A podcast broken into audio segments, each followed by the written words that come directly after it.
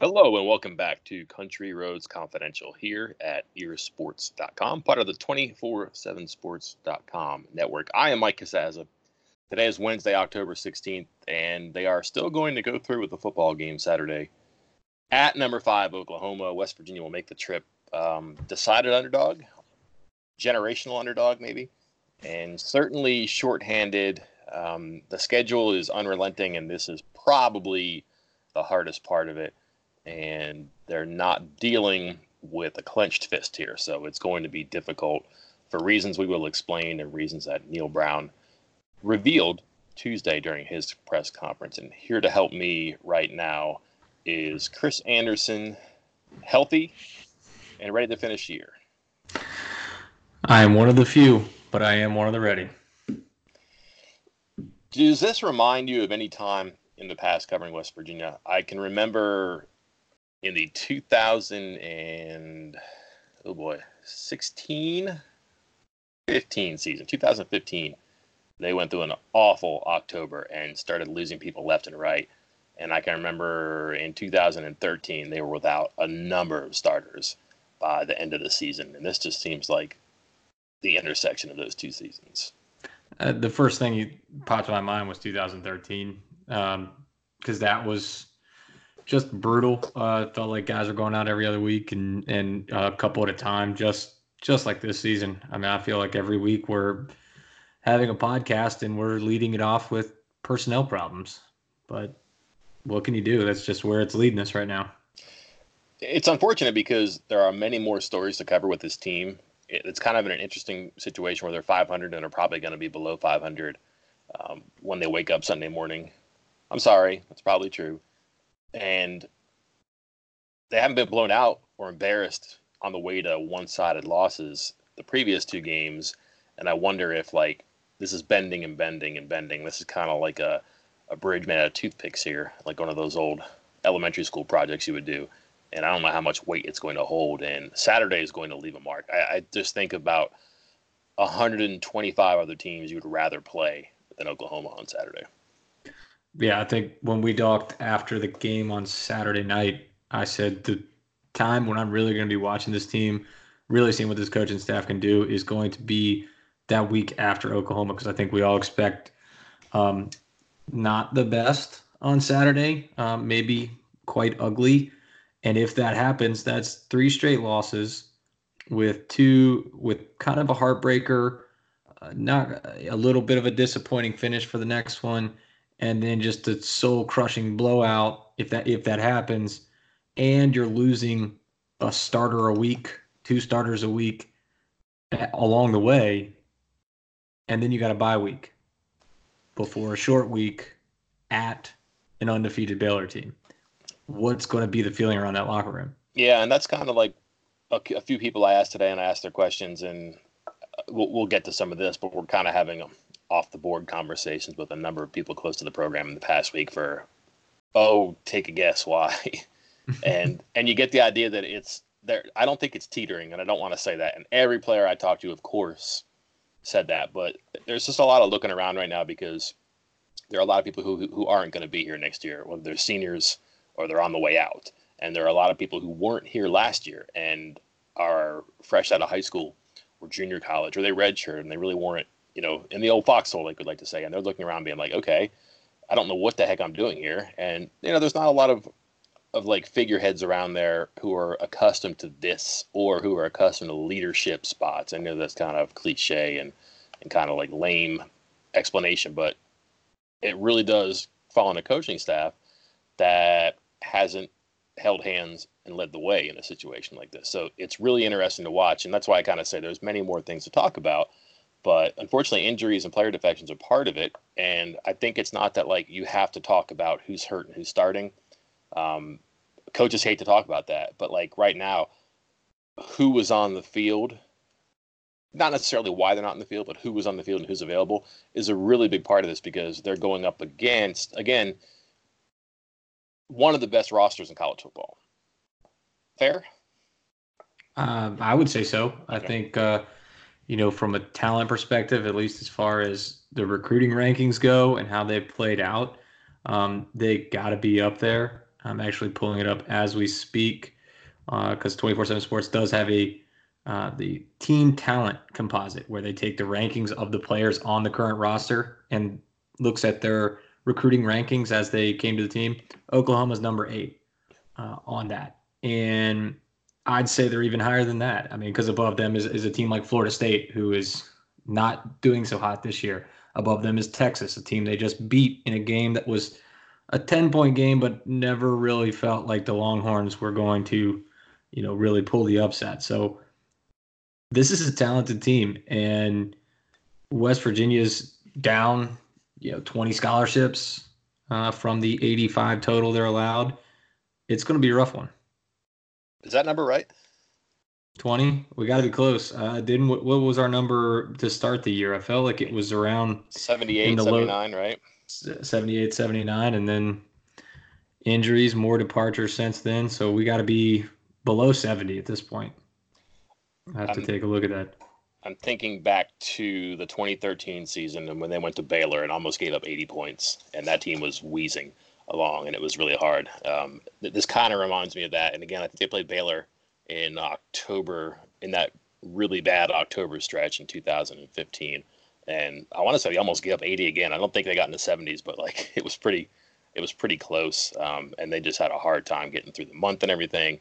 Um, typically, the season will take a toll later than this, and this is kind of happening right now. And like I think we're going to talk and write and read a lot of with reverence this week about Oklahoma. And I, I don't necessarily mean when I say leave a mark that their offense is so good that they're just going to smoke West Virginia. What I mean is that like the way they play offense, um, they're going to really challenge this depleted secondary, and they're going to run the ball in, in creative ways where uh, they they pull their guard and tackle on counter plays and they blow people out at the line of scrimmage. And that's how their running backs get nine yards of carry. And then their defense is just kind of missiles out there now.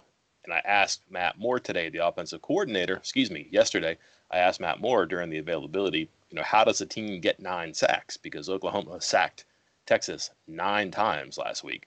Um, and his explanation kind of read exactly as the script of how West Virginia is going to have to play. And, and like, that's not a good sign. So all, all due respect to the talent offense and, and whatever matchup advantage, disadvantage you think is there. I don't think that's necessarily what we're talking about here when we say it's going to take a toll. It's just that like it's a healthy team that's physical and and plays a strong, venerable brand of football. And for various reasons, right now West Virginia is not there. Um, you wrote yesterday, Chris, immediately after this news about the deficiency West Virginia has on the roster. Walk us through that. Well, I just got to thinking with with Cowan being announced as injured and out, and Tevin Bush, uh, you know, being announced as transferring oh, really? the transfer portal. Yeah, who knew? Uh, who knew that a week ago Strange. and thought about reporting it and checked it with the school.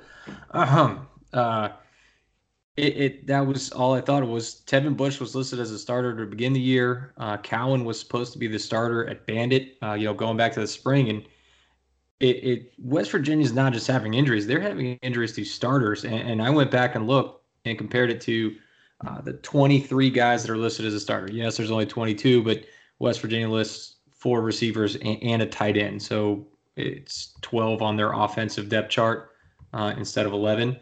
And, and, with that, 13 of the guys who were on a spring depth chart that were working as first teamers for West Virginia are either no longer with the program, injured for the rest of the season, injured for this weekend, suspended or not starting something. And, and that losing 13 starters like from year to year is debilitating, like to graduation and the NFL. But when you're losing 13 starters from the spring to the fall, to the middle of the fall, that's going to crush your program. Not not long, maybe not long term, but it's going to crush that season. That is, you cannot come over that the the concern now is that second layer which is going to be out there and how ready are they? Like how long do backups or how long are the guys who are still standing how do they last? And i'm not saying this team is cursed and that's going to happen but like you start to look at how concerned they are about snap counts and the accumulation of, of reps. They're they're kind of concerned about things and that's expedited when you're talking about freshmen. And they're playing true freshmen not so much on offense but on defense. And you know they'll be leaning on you know, three, maybe four true freshmen on uh, on Saturday. Chris, what do you think? What do you hear about two starters who are integral to whatever they do on offense and defense on Saturday? Uh, quarterback Austin Kendall, cornerback Keith Washington. Um, by the sounds of it, uh, at least with Kendall, I don't see how he plays Saturday. I mean, Brown was very, very clear that he has to be 100%. And he kept stressing that, stressing that, stressing that. And it doesn't sound like he's there. If he's not there, you know, Monday, Tuesday, at what point is he going to be slinging the ball around before the team travels on Friday? Um, and what, what do they do? Walk through on Thursday too, or is it walk through Friday and then leave? But it it sounds like I would assume at this point, if I were a betting man, I would bet that Jack Allison's going to be starting at quarterback. And Keith Washington, he said it's. I'm a little more torn on Keith Washington. I'd say he's closer to 50 50, but still, that's. If he's not out there, West Virginia's starting two true freshman cornerbacks against the best offense, maybe statistically, maybe ever. Uh, and when I say that, I know it sounds like hyperbole, but when I'm saying that, I'm basing this off of um, their yards per play stat of 9.56 yards per play as over a yard as a yard and a half greater than the number two team in the country, Alabama, and is greater than any other team in history if they can keep that pace off. Obviously, still only halfway through the year, but that is an absurd number. Not great. No. Um, I'm I'm just curious about the the situation with Kendall, and I think it's again everybody said, oh, he'll be ready by Saturday. They have a week to get him ready. They don't. They have really Sunday, Monday to get him ready, and they want him to practice on Tuesday. Uh, I will try to get information to see if he did practice last night. We'll see, but they really go Tuesday and Wednesday. Thursday they kind of scale it down. Um, it's still three throwing days, so he's going to have to be prepared and ready to go. We'll see. It did sound like that they had a plan for. I don't think Allison. I think they have a plan for using Allison and Lowe. Um, Washington's intriguing because he was in uniform.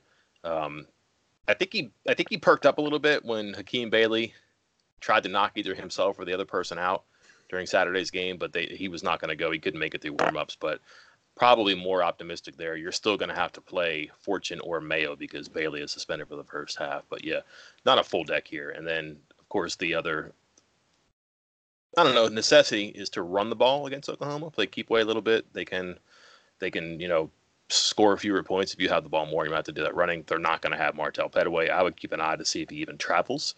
Uh, Tevin Bush, obviously not there. And you think about it, Pettaway was your 1A. You know, he was an OR starter.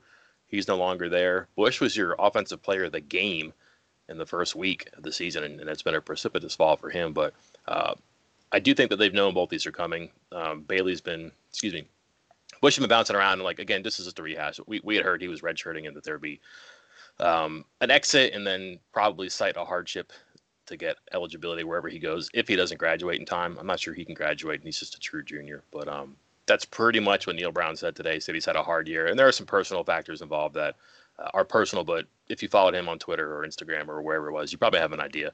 Um, and he wants to go closer to home, and that's probably something that he can do. And I don't think West Virginia will stand in the way. And to get a waiver, you have to have your former school support your application. So that sounds good. Um, but Pettaway is getting scout team snaps, and um, seems like he's going to take a knee this season.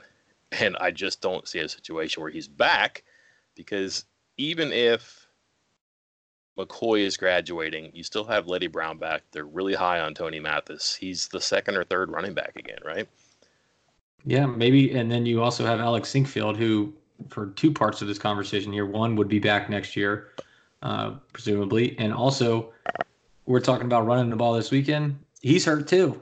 So who's to say he's going to be back and healthy unless you heard something last night during uh, media availability? But he left the game, didn't finish it um, against Iowa State. So if he's out, that leaves McCoy and Leddie Brown and do you travel Tony Mathis for you know one of his four uh, one of his four games to try to keep his red shirt, or do you just kind of run Lorenzo Dorr out there, who I think you had posted on the board the other day that he was also a little banged up, so maybe not him either.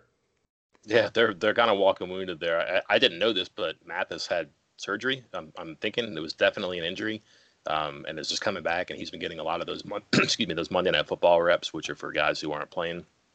They're red shirts and scout team players, and he's been getting uh, a heavy dose, and they're trying to trying to get him in and get him ready to go. And beyond that, um, who's that third running back right now? Um, is it a Gimpy Sinkfield? Is it you know, a walk on indoor? Is it a redshirt for excuse me, a true freshman who's redshirting and Tony Mathis, who really doesn't even have a lot of practice reps? Um, ideally, you don't want to get down to needing your third running back, even if you like to use them.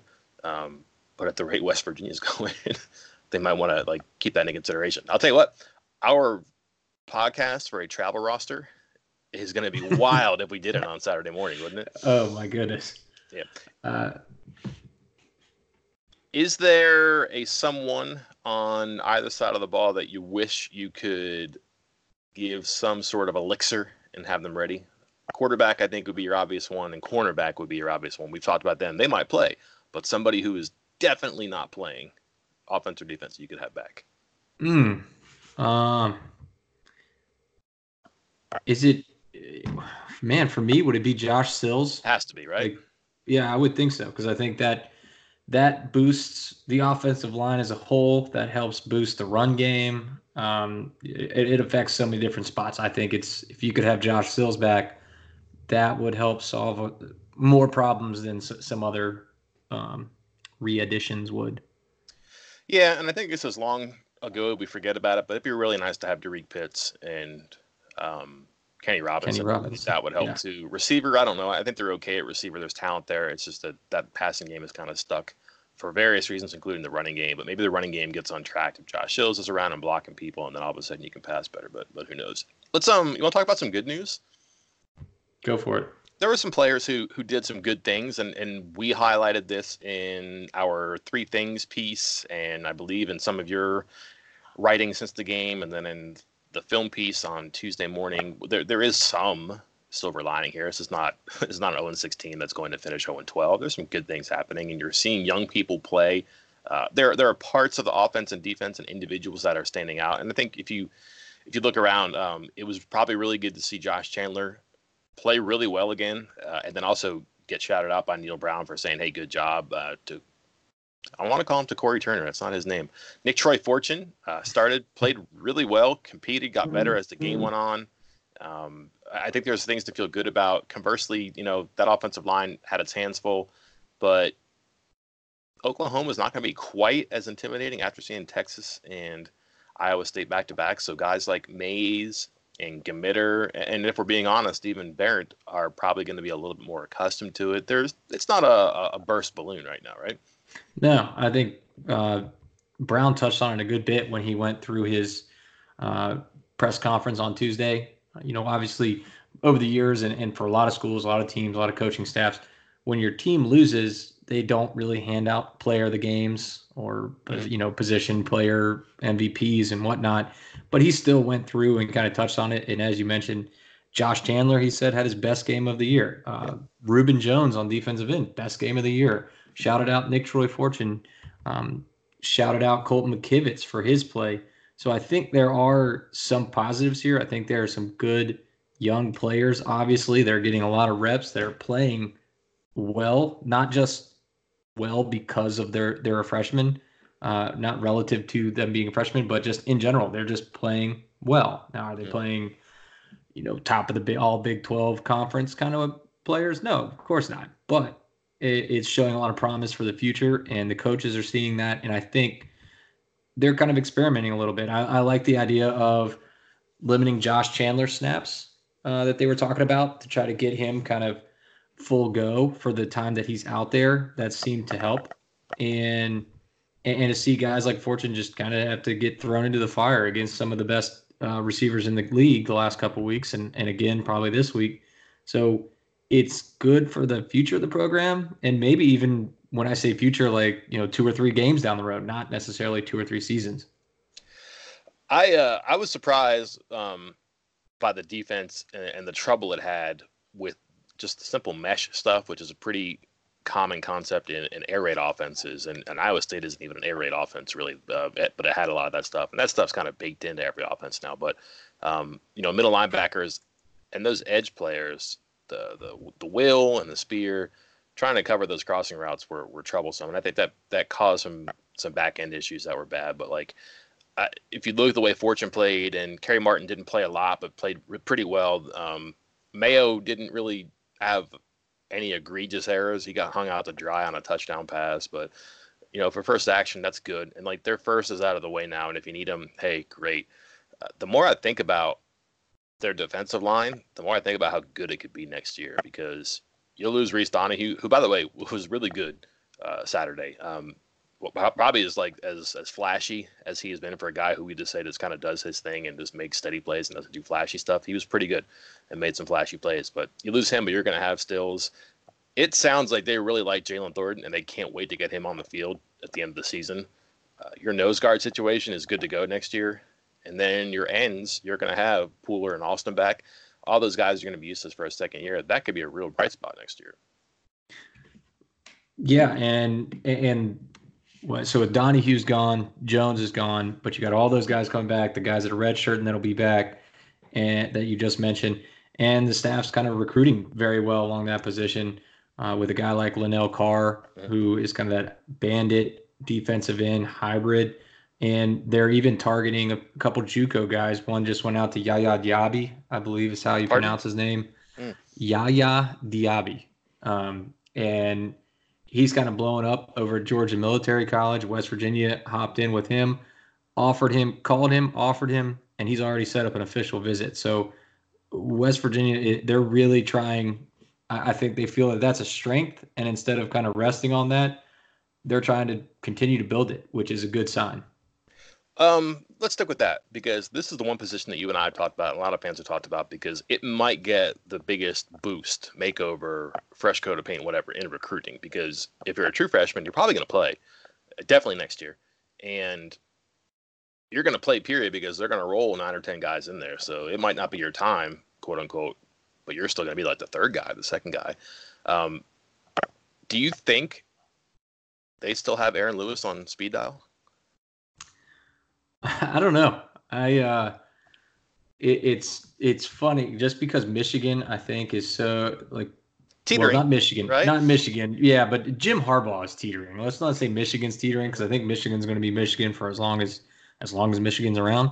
But Jim Harbaugh might be teetering, and just the way that went down was so bizarre. Um, it, although I feel like he's solid there. So, but they might still touch base. Chad Scott is eh, it was the lead recruiter for that area. Area. He's extremely personable. Had a, a very good relationship with Lewis. Now I can't speak to what it is now after that because I can say that they. I don't want to say they were surprised by the fact that he visited Michigan and flipped his commitment during the visit, but they were Okay, I was going to say led to believe, but I, I, guess there's no point hiding. They were told directly by Lewis that he was not doing that. He was not going on any other visits, and he did. Like a week later.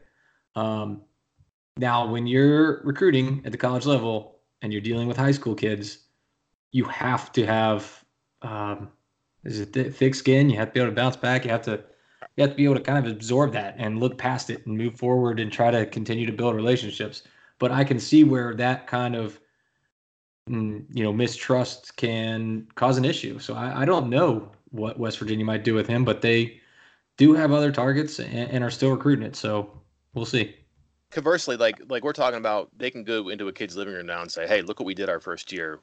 We're not lying. This is what we're gonna do." I feel like it's harder to sell the bandit spot just because they've been so snake bitten there too. Um, how do you think that's going to go? Because they can't go there and say, "Hey, we got a guy who got ten sacks, and we got a guy who got six that's what you can do in this defense. Um, but it's not because they can't do it; it's because they haven't done it. How is that recruiting going?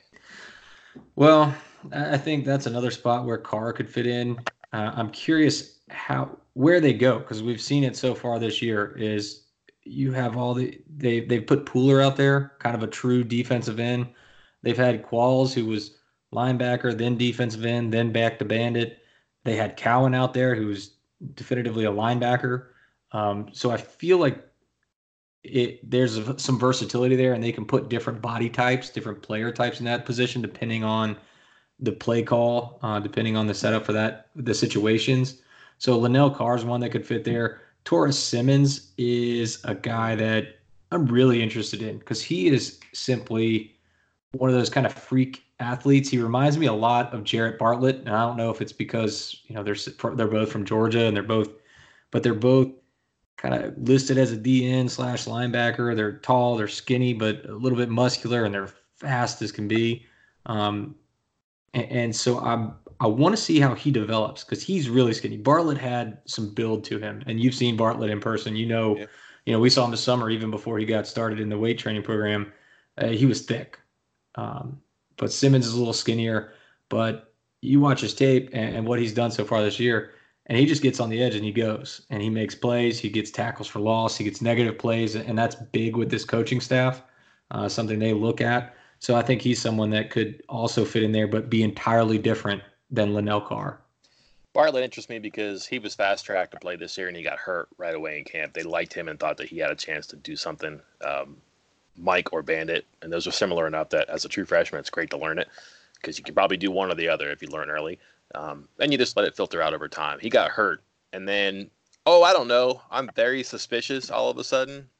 and Neal Brown went over a number of players that they might need. And actually, he was asked, and he, he didn't seem entirely comfortable to it. And then suddenly he forgot a whole bunch of people. And, oh, I can't remember who it is. And people kept pressing him and throwing out names. Oh, Thornton. Oh, yeah, you'll see Thornton. And he never mentioned Bartlett. And then finally, someone poked up and said, "What about Bartlett?" And a, little cat and canary for me. Um, like I, I, just wonder if we see him sooner than later. I don't think he's that they want to redshirt him. It doesn't make sense to. But man, if you need a bandit sometime soon, I'd be stunned if we don't see him before long. That's the spot they're going to get because who do they play at Bandit now? Uh, Qualls has has not really been like that outside five technique, nine technique kind of guy. He's played a lot in the middle and has been a better rusher through the middle. Uh, Cowan was, I think, was probably getting his feet beneath him. And then now you're talking, we, were Zach Sandwich again? That didn't really work. Yeah. Diamante Lindsay didn't even play last game. Um, they're they're kind of scraping the barrel there. Man, I like tinfoil hat Mike. I could be down for this. Let's get the conspiracy theories going. They're, they're out to get you. Big the deep state, the deep state in Morgantown. Just getting Mike. It's come to my attention every so often that maybe I'm not too far off on this too. Um, so I don't know if if if things do get back on track here and they get some people together, they're going to have to scrape together three more wins. And let's assume that Kendall and Washington aren't long term people and then pretty much after that, everybody's pretty much out for the rest of the way. Maybe Sean Ryan comes back, maybe not, but I don't think that's a, a huge difference maker. But if you get those two guys back and you're, healthy moving forward, and that sounds like it'll happen eventually, you got to find three out of your next um, six games, which probably means three out of the final five. Um, I have my opinions here. Uh, ones you got to get and ones you can't lose. Um, where do you think they get three more? I don't.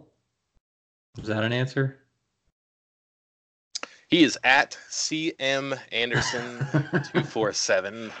Hey, it's, it's, the situation we're in right now, though, because um, it, for for various reasons, personnel development wise, they're just not where they need to be. And if they were four and two, it might be different. But I'm looking at where do they get their fourth one? I don't think that there's a 50-50 game in there that went the wrong way on them. I think they deserve to win the games they won, and I think they deserve to lose the games they lost and I know they were close in both those games, but um, those teams that pulled away from them, Texas and Iowa State, just have better rosters and better situations right now. Um, but you go on the road to Baylor, a long week, that's good, but still, you're home against Texas Tech, which seems kind of perky all of a sudden. You go to Kansas State, which is just a miserable road trip and is not a fun place to play. It's probably going to be spitting rain at about 30 degrees and gray if I know Manhattan, Kansas. Oklahoma State proficient scoring, and then you go at TCU uh, on a short week. I believe that's a Friday game, right after Thanksgiving. Yeah. So you don't even get sure ample is. time there. You're distracted. Now you can do a lot more practice that week as a fall break, so you can exceed 20 hours. But like, you're not doing more football practice stuff because it's the final game of the season. You just you can't afford to do that. Um, and then who knows, you know, what their depth chart will look like by then too. But uh, you don't see three wins in there, and I wouldn't be surprised if it went two and four. But I certainly think they're capable of getting three because those final four, Uh, they're not 50-50 games, but 50% are at home, 50% are on the road, and one of those two road games is winnable. I think in the preseason, I said five and seven. and I had it coming down to those last few games. And I think Baylor, Texas Tech, Kansas State, oh, the last five, I had every single one of those going one way or the other in single digits, like less than 10 points, win or lose. And I only had West Virginia winning two of those, and they got to five and seven. But the three losses were all by two, seven, and nine in my prediction. So I, I think any one of those games they could win, especially if they get a couple guys back from injury, like Kendall and Washington. Mm-hmm. Um, but I could think they could lose every single one of them too. So I I think two and three, two and four down the stretches would be my pick at the moment. Uh, three and three would be next. So it, it it could get interesting. I think we're gonna coaches are gonna kind of be put in a hard spot here, and if they can pull something off, go three and three and three and get bowl eligible, or do something just stupid crazy like four and two, um, you know, you got to be talking about how great of a, a coaching job that was this season. Yeah, I don't want to put everything on the Baylor game, but you're probably going to be as close to full strength after that as you have been in a while. Um, even if Kendall and Washington don't play, they're going to have a lot of time to get ready for that game. So let's assume that they're back. You got your 11s pretty much situated. Um, you got a long week. Baylor is probably going to be 7 and 0. So things are going to be riding high. That's a game for them to be kind of caught looking at how good they are. Um, Baylor plays at Oklahoma State Saturday, so they might be spoiled. Who knows? But like, if they get that one, now you're back even, and you just got to play 500 the rest of the way, which you already are 500. So that feels like a big game to me. And you hate to say, wow, you got to win against a ranked undefeated team. But like, man, if they don't get that, they got to win three out of four against teams that are going to be scratching to get to six wins too, and you know probably have better rosters and, and, certainly better offenses for two and maybe three of those teams. That's a grind. It is, yeah, but like I said, I, I think once they get past Oklahoma, uh, the those last four games, they, once they get past Baylor, excuse me, they'll have already played the top four teams in the league. So then you, you it's not easier. Big 12 is solid this year. I think four top 25 ish teams, and uh, but then West Virginia will be through that. And I don't think West Virginia is a top 25 team, but they are in the mix with these other teams. So they need to get in there and try to win two, three. Bowl eligible would be nice. I'm going to tell everybody a secret. You and I are doing this podcast on Tuesday afternoon. It is 3:44. Uh-oh. Breaking news, Chris. Uh oh. What is Kevin this? Bush oh, Kevin is in, in the, the portal. portal. You got the same message? I did. Ah. So that's official. Um, that was that was going to happen. It just happened while we were here. So terrific. Um, so I'm going to go do some work, I guess. Yeah. And also, Bob Hertzel told me if we went longer than 30 minutes, he wasn't listening. So he didn't hear this part, but I'm glad he listened. So, um, uh, anything else you want to tease for what's coming, or you want to put a cherry on top of this episode? Well, first, uh, I want to tell Bob to come post on the message board. He, mm. I keep seeing tweeting at me, tweeting at you. Tell him to come bring it to the message board. Get get the the fan base riled up. It was um, great when he was asking Neal Brown's about Hurts today, and I thought like he was talking about himself because that's his nickname is Hurts. And then I realized he was talking about Jalen Hurts. And I think Neal Brown was confused for a second too. Like, is this guy going third person on me? I would, I would dig it. It was great. Um, coming up this week, uh, I got, I, man, I've already got a lot of this stuff ready to roll because I mm. caught up with the Oklahoma guys. We got an insider Q and A, both uh, written with Colin Kennedy, podcast with Joey Helmer from OU Insider. I'll have five things you need to know about Oklahoma, an update with a four star tight end who got a WVU offer, uh, two other visitors from this past weekend, including a 2021 quarter- quarterback and a Juco cornerback who got a new offer and is already looking into an official visit to West Virginia the first week of December. So um, look for, uh, you know, pretty loaded kind of week here uh, with recruiting news and other stuff as well. Kind of, we're, we're starting a new uh, evening article as well. I know a lot of people have been asking for something going up in the evening for their evening reading. Got you covered. You're not going to brag about your best bets. Uh, I don't know what happened last week. I, I, went back and looked, man. It was it's brutal. This is why I they should just like have me on the phone line on those one eight hundred gambler uh, things that people just call me and I can tell them about, you know, one admittedly blown call from the Big Twelve conference uh, refs, and one monumental upset by South Carolina at Georgia resulted in an $850 swing and and I'm losing again. My dog's very upset as you can tell. Yes. She's talking about your it, dog picks, of course. I thought uh, Hertz will send him over there, tell you to shut up. It's been 30 minutes. It's Time been 30. We, we, should definitely go. Hey, I got something that, will be kind of cool this morning um, coming up after this. Uh, Darius Stills made a great play where he just bludgeoned on offensive lineman. And I mean, just knocked him over, like left hand to the head, knocked him over. And it turns out it was a really bad play. And I didn't think so. I was trying to figure out, you know, hey, where did he learn that? Because he has like one or two of these. Wow like individual plays every game. And I asked Jordan Lesley about it, and he was like, "Yeah, I remember that play was a bad play. And I was like, yeah, man, he's a bad man. And he's like, no, no, that was not good football. like that's what I thought he meant by bad. And they both explained it to me, and it's it's kind of interesting about one how ruthless football is, right? Uh, but also uh-huh. like where where Sills is and where he still has to go to. So that, and then we'll kind of get into some just like typical news cycle stuff because uh, not a very chatty, not a very uh, prolific week of football interviews over there today. Excuse me, mm-hmm. yesterday we'll, we'll pull the curtain back close, pretend it's Tuesday still. Yeah. All right. Well, I'll wrap it up here. My apologies to Hertz. We'll get him on here one day. But uh, that's it for this time. I will see you next time. I am Mike Casazza. And I'm Chris Anderson. This is our best episode ever.